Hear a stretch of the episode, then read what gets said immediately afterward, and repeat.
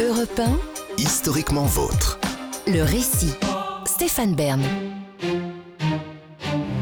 Il était beau et exalté, l'un des plus jeunes députés de la Révolution.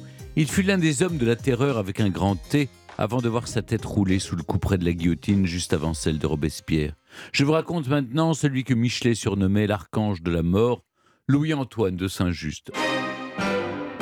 Nous sommes le 28 juillet 1794. Les Parisiens se bousculent sur la place de la Révolution, la place de la Concorde d'aujourd'hui.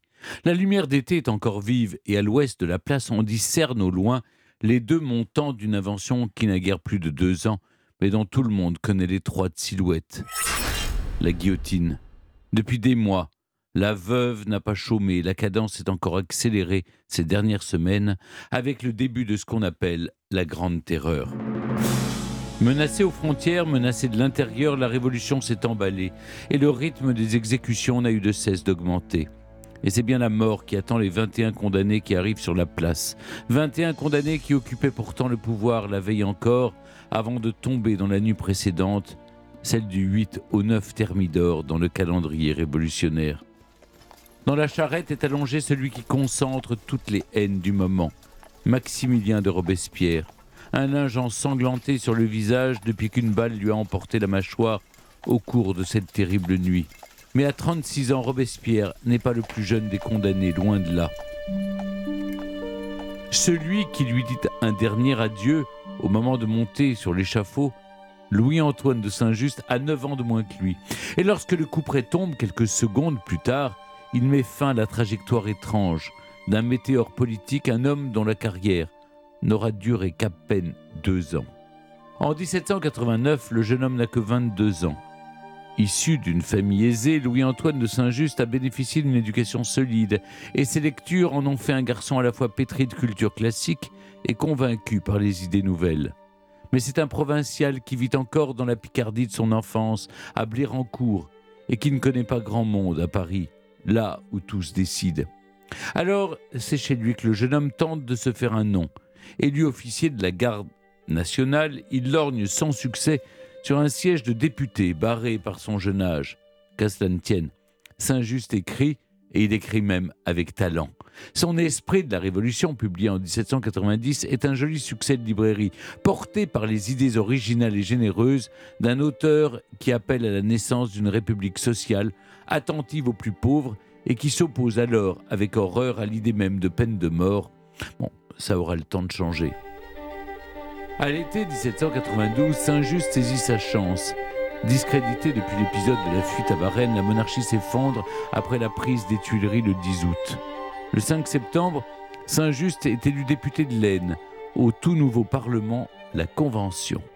Cette fois, il est au cœur du pouvoir. Il ne tarde pas à se faire remarquer par sa jeunesse, sa fougue, sa rhétorique et son allure, oui, mais aussi et surtout par ses idées radicales.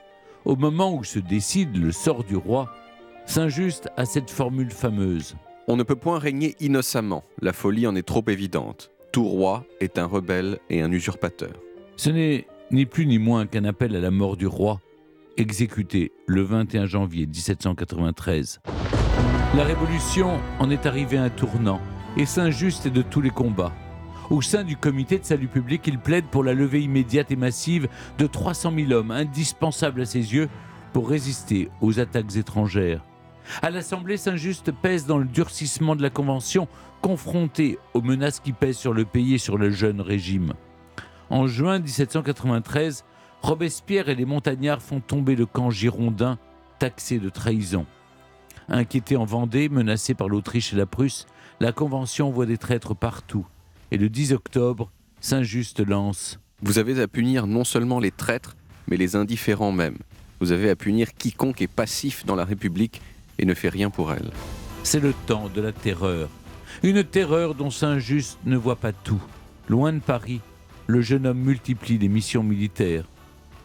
En octobre 1793, il rejoint l'armée du Rhin où il parvient à concilier l'exigence et la bienveillance.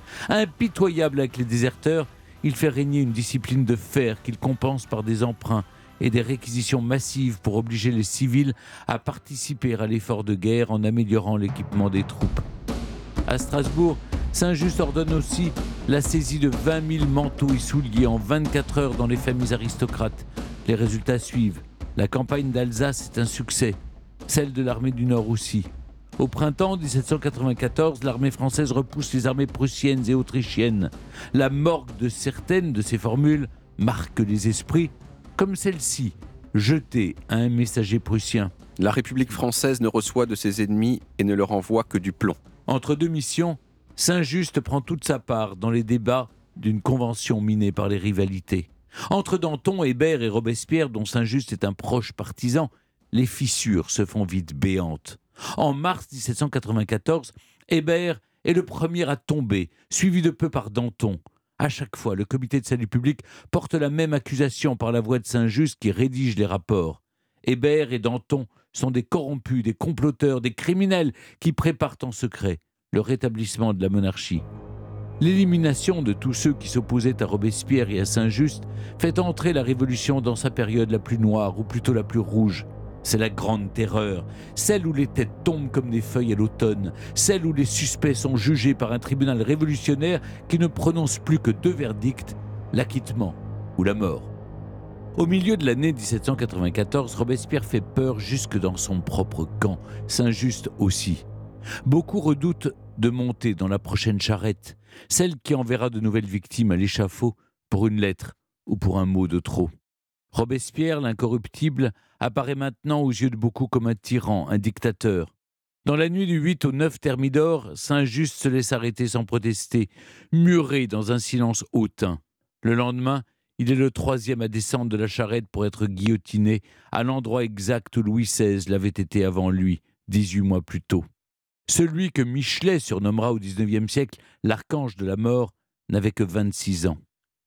229 ans après sa mort, le jeune homme partage avec Robespierre un étrange honneur, celui d'incarner la période la plus sombre de la Révolution, l'incarnation d'un pouvoir glacial, radical et sanglant, prêt à tous les crimes d'État pour faire taire ses opposants.